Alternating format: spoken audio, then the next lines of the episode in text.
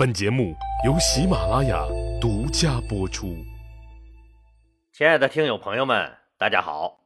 又是一年五月五，又放三天小长假。我们知道，端午节是我国传统的四大节日之一。至于那三个节日是啥，你也就别问我了，问了也不告诉你，自己靠墙根琢磨去。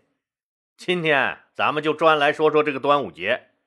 一说起这个节日，那您保证一拱手，谢谢哦，他曲大爷，您大义凛然这么一跳，换来了我们能有三天的时间带孩子出去玩闹。看着没？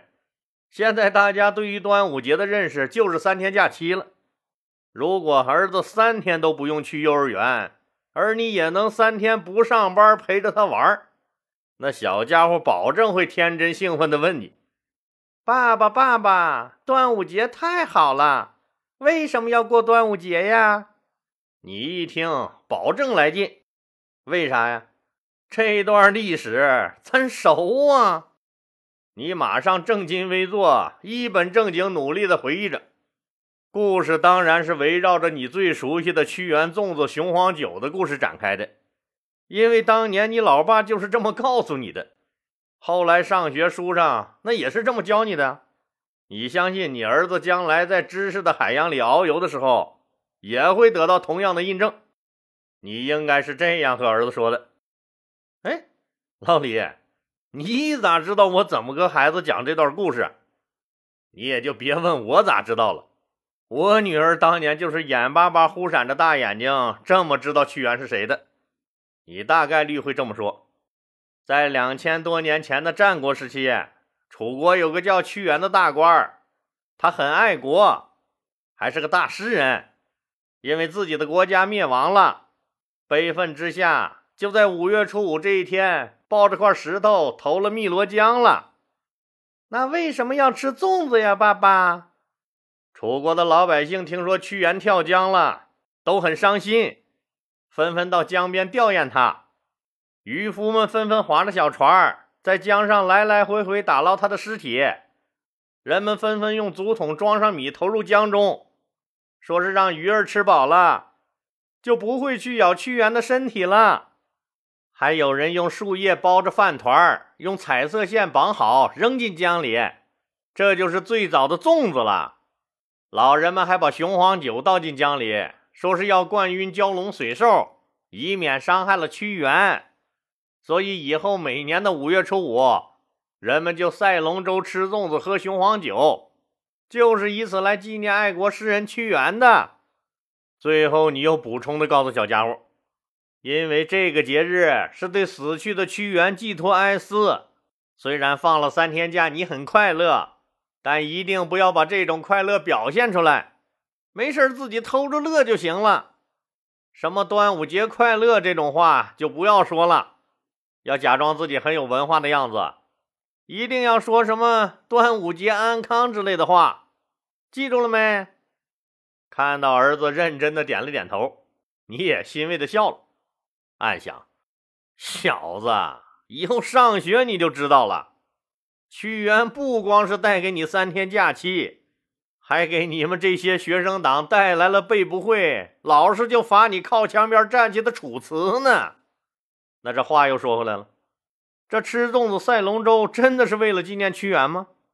当然不是了，事实应该是这个样子的：世上先有的五月初五这一系列祭祀活动，而且屈原老先生还没出生呢，人家这项活动早就如火如荼的搞了多少年了。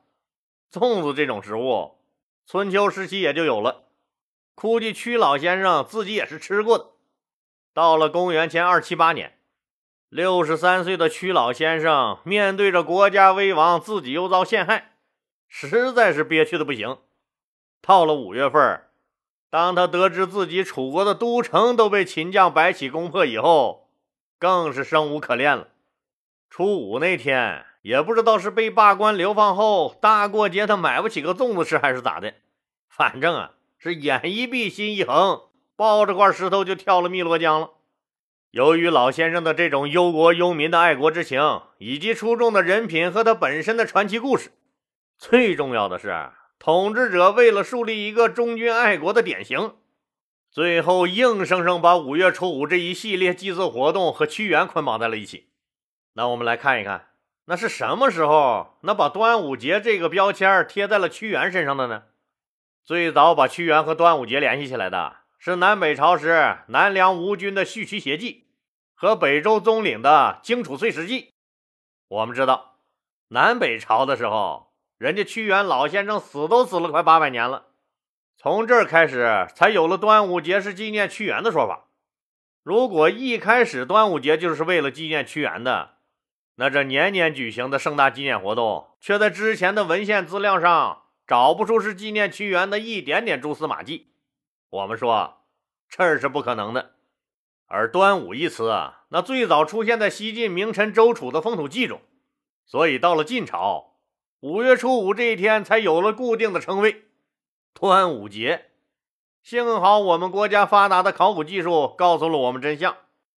根据最新的考古结果来看，一般认为这个端午节最开始是源于西周时期的百越族，这是个以龙为图腾的民族。不管是划龙舟，还是把那粽子投入江中祭祀龙神，都是五月初五这天。也就是说。在屈原之前，端午节早就存在了。除了考古发现，也有很多论据可以证明，这个端午节呀，并不是为了纪念屈原的。最简单的一点就是，粽子这种食物在春秋时期就已经有了。还有一些传说，比如说，端午节是为了纪念伍子胥呀，端午节是为了纪念为救父而投江的十四岁少女曹娥呀。这些传说也在侧面证实了。端午节最初根本不是纪念屈原的，种种迹象表明，端午节就是百越人创立用于祭祖祭龙神的活动。在此后数千年的历史发展中，大部分百越人已经融合到汉族中去了，其余部分则演变为南方大大小小的少数民族。端午节就逐渐成为了全中华民族的节日，一直到了屈原投江，更加深了这个节日的意义。可以说啊。端午节历经几千年，承载了人们对所有美好的期盼，对健康的追求，对疾病的防治，还有对圣贤的缅怀。那为什么现在人们普遍认为这个端午节是为了纪念投汨罗江而死的忠臣屈原呢？这也很好理解。有关端午节的那些民间传说中，屈原的传说那影响最大，传播范围也最广，得到了老百姓的普遍认同。他老人家用生命谱写的那一曲爱国主义乐章，符合统治阶级要提倡的忠君爱国思想和社会大众的普世价值观。